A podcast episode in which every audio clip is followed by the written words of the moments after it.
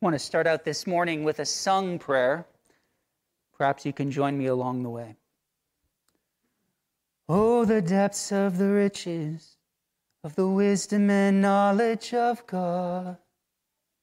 How unsearchable his judgments, how unknowable his path. Who knows the mind of our God? And who can bring counsel to him? Who has given to God that God should repay? For from him, through him, to him is everything. To God be the glory forever and ever. To God be the glory forever. Amen. To God be the glory forever and ever. To God be the glory forever. Amen. To Him be the glory. Amen. To God be the glory. And by giving God the glory, we simultaneously admit that we have nothing to boast about right that we have nothing to glorify ourselves for. Romans 11:35 asks who has given a gift to god that he might be repaid? Right if god owns the cattle on the thousand hills and we take one of those cattle and offer it to him if god owns all the people if god owns all the nations of the world and we offer those things back to him what have we given him that he didn't already have and if we're saved by the sacrificial offering of Christ for our sins, which we are, then there's nothing for us left to do but thank Him, right?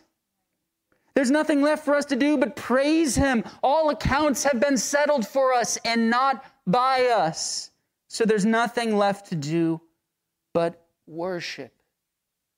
Worship.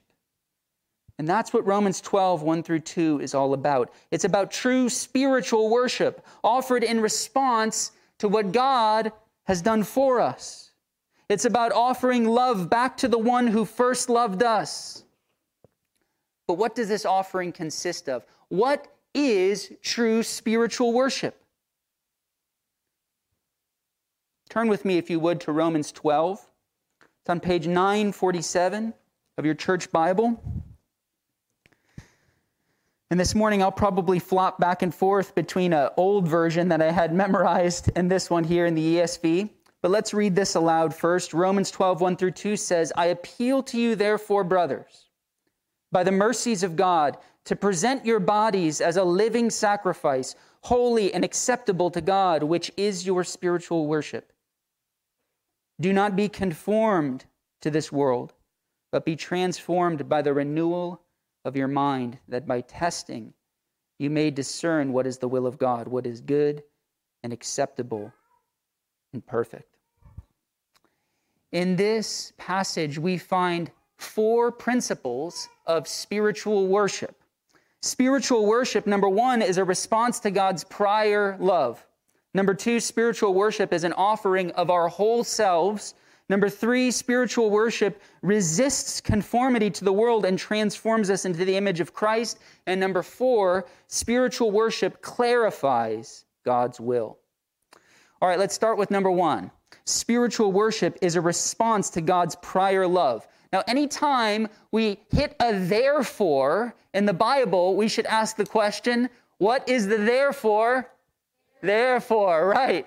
And so, what is this therefore? Therefore, it's a hinge point in the book of Romans. Paul has just been explaining the glorious good news in Romans 1 through 11 that Jesus has saved us from sin and death, that it wasn't something we did, but it's something that God did. And now, this hinge verse, therefore, therefore, in view of what? In view of the mercies of God, which I've just spent 11 chapters trying to drill into your brains, in view of that, we ought to offer ourselves as a living sacrifice. You see that hinge point? And the rest of Romans, Romans 12 through 16, is about our practical Christian life, offering ourselves back to God in light of what He's offered for us. And this pattern is very common in the Pauline epistles to start with the sort of theological underpinnings and then to build on that the practicals of Christian life. Like, for example, look at Ephesians, look at Colossians, look at Galatians. I heard of a preacher one time, a friend of mine went to a conference, who said in order to understand Romans 1, Romans chapter 12, 1 and 2, uh, you have to understand the context of this passage. And then he proceeded to recite all of Romans chapters 1 through 11 from memory. And only then did he start to preach on that. And so I say to you this morning. No, I'm just joking. I wish I could do that. If I could, I would put you through that. but what I will do is encourage you guys to reread Romans chapters 1 through 11.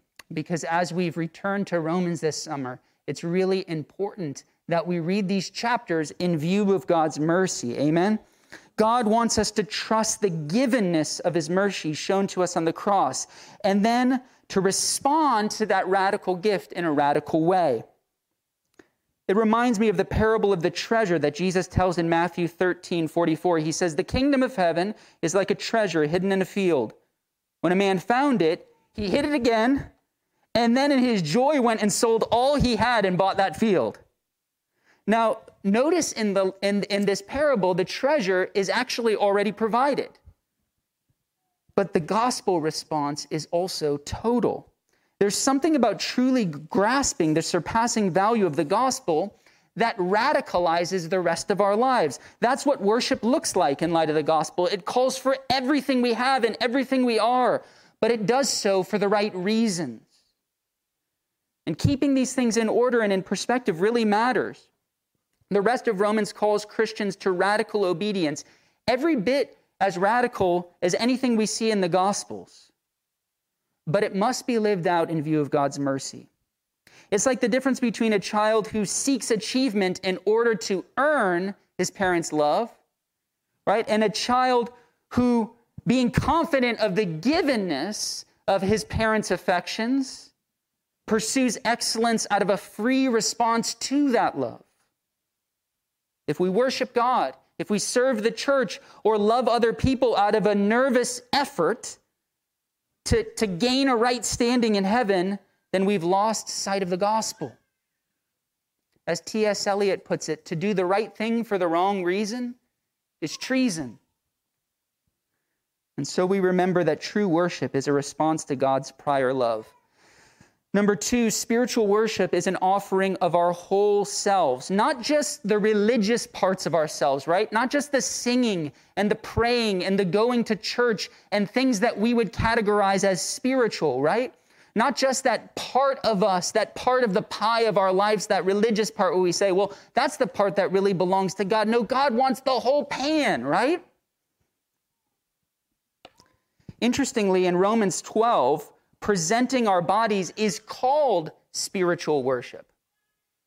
And it's interesting because in the Greco Roman context, largely influenced by the thought of Plato, they thought of the body as a prison, as something that wasn't good, and only the spirit was good. But in Hebraic thought, right, we believe that the Creator created our bodies as well as our souls, as well as our spirits, right? It all comes from a good Creator, and so all of it is to be presented back to Him.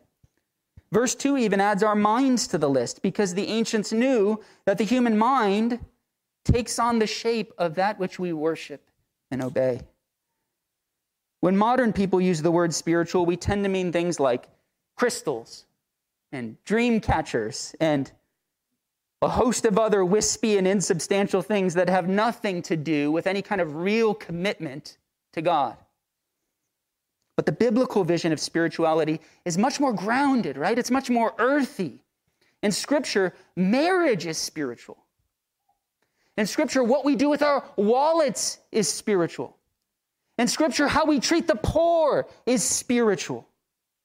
Our bodies are spiritual in the Word of God for believers We are temples of the Holy Spirit.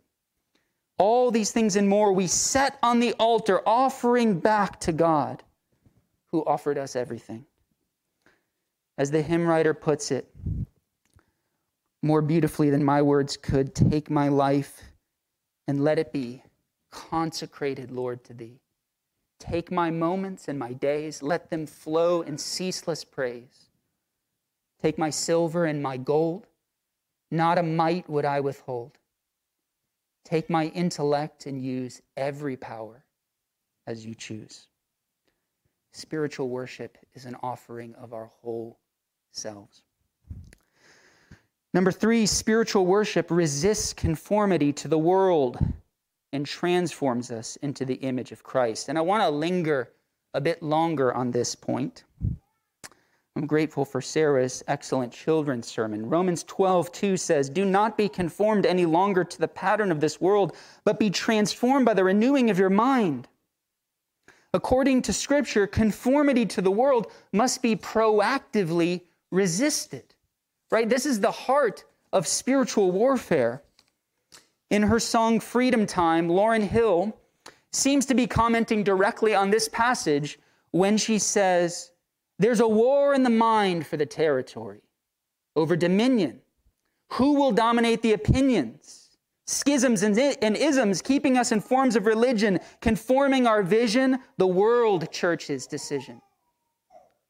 She goes on to say, What's got him drunk off the Spirit? Truth comes and we can't hear it when you've been programmed to fear it.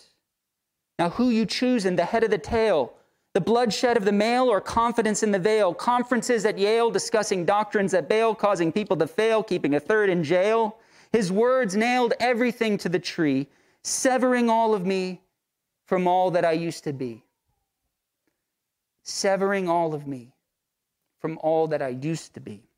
This is what Jesus meant when he said, Anyone who tries to keep his life will lose it, but anyone who loses his life for my sake will truly find it.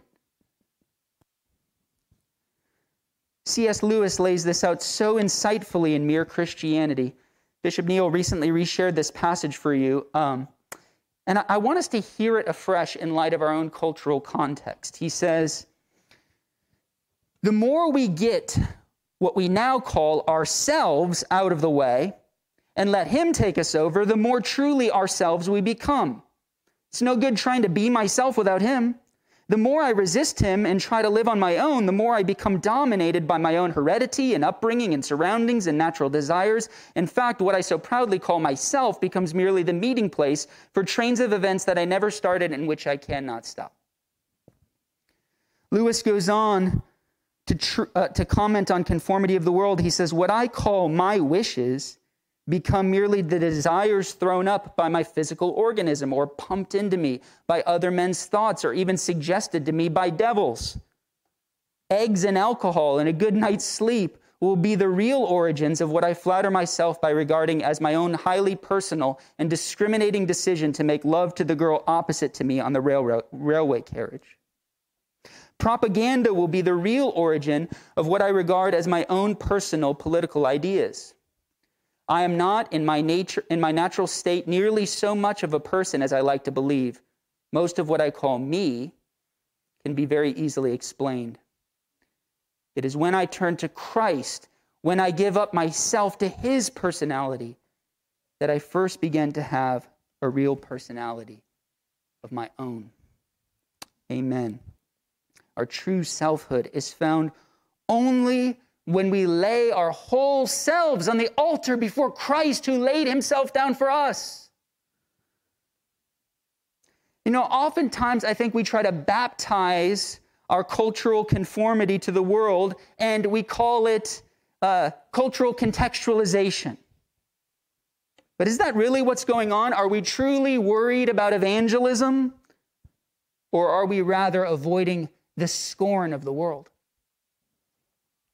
Scripture and the great saints of the faith have much more to say about the dangers of conformity to the world than they do about the nuances of contextualizing the gospel. Or is it only to his first generation of Jesus' disciples that he proclaimed in John 15, 18 through 20, if the world hates you, Know that it hated me before it hated you. If you were of the world, the world would love you as its own. But because you are not of the world, but I chose you out of the world, therefore the world hates you. Remember the word that I said to you a servant is not greater than his master. If they persecuted me, they will persecute you. Friends, if we resist conformity to the world, if we follow the one uh, who was crucified, then we're going to be hated as well. Our gospel reading from Matthew 16 reminds us of this. Remember, Peter has confessed Jesus as the Messiah, the Son of the living God. And in the context, uh, Jesus commends him. And then in the very next phrase, right, Jesus starts to teach them how he's going to suffer and die and be raised on the third day. And Peter's like, No, Lord, this shall never happen to you, right? And Jesus says, Get behind me, Satan. Now, why doesn't Jesus, why doesn't Peter want Jesus to suffer? Well, Peter's resistance to the suffering of Jesus foreshadows his own resistance to the suffering that will cause him to deny Christ three times at his trial. The crucifixion of Jesus didn't fit his view of who the Messiah is, of what greatness is. In Peter's mind, greatness must mean something more like popularity, right? And political victory and universal recognition. Isn't the whole point of being on the winning side, Jesus, that we get to avoid unpleasant things like rejection and self sacrifice and, cru- and crucifixion? On the other hand, if Peter admits that suffering is the destiny of his master, what does that mean for him as a disciple? To put it simply, Peter wanted the crown without the cross. And we do this to Jesus today. We remake Jesus' mission in our own image. Leaving out the, the parts that will cause the world to hate us, we prefer to emphasize those aspects of the faith that will make us look good in the public eye, right? And we make that the sum total of Jesus' kingdom agenda. For example, the world is fired up right now about social justice, anti racism, and ecology. And since we know that those things are indeed topics that Christians are called to care about, well, we, shout, we shout these things from the rooftops. On the other hand, we steer clear, right, of topics that will cause us to look less respectable, less tolerant, and less, do we want to say, woke in the world's eyes. It's a new religion, guys. And it's just as Pharisaical as what Jesus was fighting at this time. But isn't this just another example of avoiding the cross? In his Christian discourses, the Danish philosopher Soren Kierkegaard muses on Jesus' command to seek first the kingdom. And he goes through the list of what this might mean. He said, Should a person get a suitable job in order to exert a virtuous influence? His answer no. Seek first the kingdom. Then should we give away all our money to feed the poor? Again, the answer is no. We must seek first the kingdom. Well, then perhaps we're to go out and preach this truth to the world that people are to seek first the kingdom. Once again, the answer is a resounding no. We are to seek first the kingdom of God. If I can speak plainly, I think this insight from Kierkegaard really gets to the heart of the problem for us as a church. Not that we are the kind of people who reject seeking first the kingdom outrightly, right? But we collapse what that looks like into one single kingdom value that supersedes all others, or maybe a set of values that we're more comfortable with than others. On the traditional end of the spectrum, this can take the form of good things, right? Like prioritizing family or, or protecting the unborn. On the progressive side, this can look like trying to prove to the world in every conceivable way that we're not racist or homophobic or that we're on the right side of history. But when we make one of these things, guys, the sum total of what it means to seek first the kingdom, then what we've really made is another kind of idol. It's no longer the fear of the Lord that's guiding us, it's the fear of the world, guys, and that's just another kind of conformity. At some point, a true disciple of Jesus has to reckon with the Lord's entire kingdom agenda, not just the parts that make us look good. And just like Peter would eventually embrace suffering and be crucified upside down, so every true disciple must embrace suffering and rejection in some form or another. Listen to the words of the Lord Jesus, brothers and sisters, because evangelism will never be popular. It will never be popular the exclusivity of Christ's claims will never be popular. Christianity and its sexual ethics has never been popular. And in fact, in our day, they will certainly be a cause for rejection, for accusations of us being puritanical, bigoted, or worse. Now, to be clear, Jesus rejects all bigotry. Christians shouldn't hate anybody. We're called to reject superiority towards outsiders because we know, in view of God's mercy, that we've been saved by grace alone. But if we hold fast to the teachings of Scripture, the world will not accept these things to be true about us, guys. The world is not going to accept it. We can't have our cake and eat it too. And what a true disciple learns to say is, so be it. Let God be true, though every man be a liar. Let the world think me upside down because Jesus and his kingdom proclaim that the world is upside down. And, and consecrating ourselves to the way of Jesus is the only way we're going to be of any use to healing this broken world. If these words from Jesus are bringing any sense of conviction for you this morning, please lean into them. Don't pull away. Because if we've never really stood for Jesus when it makes us unpopular, makes us look the fool, makes us an object of scorn to the world, if we only follow Jesus when it makes, it makes us look good or feel good, then we can be sure we haven't even begun the life of discipleship. We're still back at square one with the rich young ruler counting the cost of following Jesus. But true spiritual worship refuses to conform God to the world's agenda. Instead, it transforms us into the image of Christ. Finally, spiritual worship clarifies God's will. When someone asks me, how can I know God's will? This is my favorite passage to point them to. And there's a certain logic from the beginning, right? Therefore, I urge you, brothers and sisters, in view of God's mercy, to offer your bodies as a living sacrifice, holy and acceptable to God. This is your spiritual act of worship.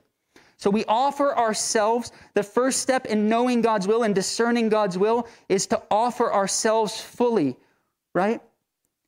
Do not be conformed any longer to the pattern of this world, but be transformed by the renewing of your mind. Then you'll be able to test and approve what God's will is His good, pleasing, and perfect will. I think oftentimes when we want to know God's will, we uh, already know that what we want to know about is contrary to Scripture. and, uh, and, and that's not offering ourselves as a living sacrifice, is it? But then sometimes it's ambiguous, right? There's a relationship that we're in, and we want to know is this the person that God has for me to marry? There's a new job on offer, and we want to know should I accept this? And the way that we discern God's will, I've just learned like this is the kind of first principle of discerning God's will is relinquishing our own. That's really the work of discerning God's will. I'm not saying that it's going to be crystal clear to you afterwards, but you got to start with relinquishing your own will. So, so let's pretend, for example, that this phone is, is something, it represents something that I want to know God's will about. Some of you guys have seen me do this, right? Uh, you know, it's, it's a relationship, it's a new job, it's, it's, it's should I move, it's something like that, right? And, and, and what we do if we want to discern God's will is we, we set that on the altar. Now, the problem is that a living sacrifice doesn't often stay on the altar, does it? It moves, right? So we say, I'm laying this relationship down, God. I want to know your will. I want to know where I'm supposed to move. I want to know what I'm supposed to do. And we say, So I'm going to give this to you. And the Lord's like, Move your hand. and you're like, I, I am. I'm just adjusting it a little bit, right? All right, so um, so I, I, you know I I'm just going to lay this before you. No, no, see, it takes trust, right? Because it's trust that God actually wants your good and knows what that means better than you know it. Right? So we can lay that down before the Lord, not because it's like excruciating, it, it kind of is, but but not not because we're just sort of like, you know, I'm just gonna I'm just gonna grin and bear it you know, even though I know that it's terrible. No, we, we, we begin to learn to trust God and say, You're so good, God. You've been so good to me. You've given me all things. And so I give you this relationship. I give you this job opportunity, right? I give you this. And the Lord sometimes takes that thing and says, Okay, thank you. I'll take that. and sometimes He dusts it off and sanctifies our request and says, Yeah, I want you to take that, that better job. I do want you to marry that person, right? And he gives it back to us. True worship clarifies God's will, that by testing, you may discern what the will of God is, what is good, acceptable, and perfect. So in Romans 12, 1 through 2, we see these four principles of spiritual worship. Spiritual worship is a response to God's prior love. Spiritual worship is an offering of our whole selves. Spiritual worship resists conformity to the world and transforms us into the image of Christ. Spiritual worship clarifies God's will. Guys, what can we give to the one who has everything? What can we give to the creator of all? The only thing we have is to freely offer ourselves back to him. That's the only response. That's the appropriate response. Our bodies as a living sacrifice holy and acceptable to God. This is spiritual worship. Amen.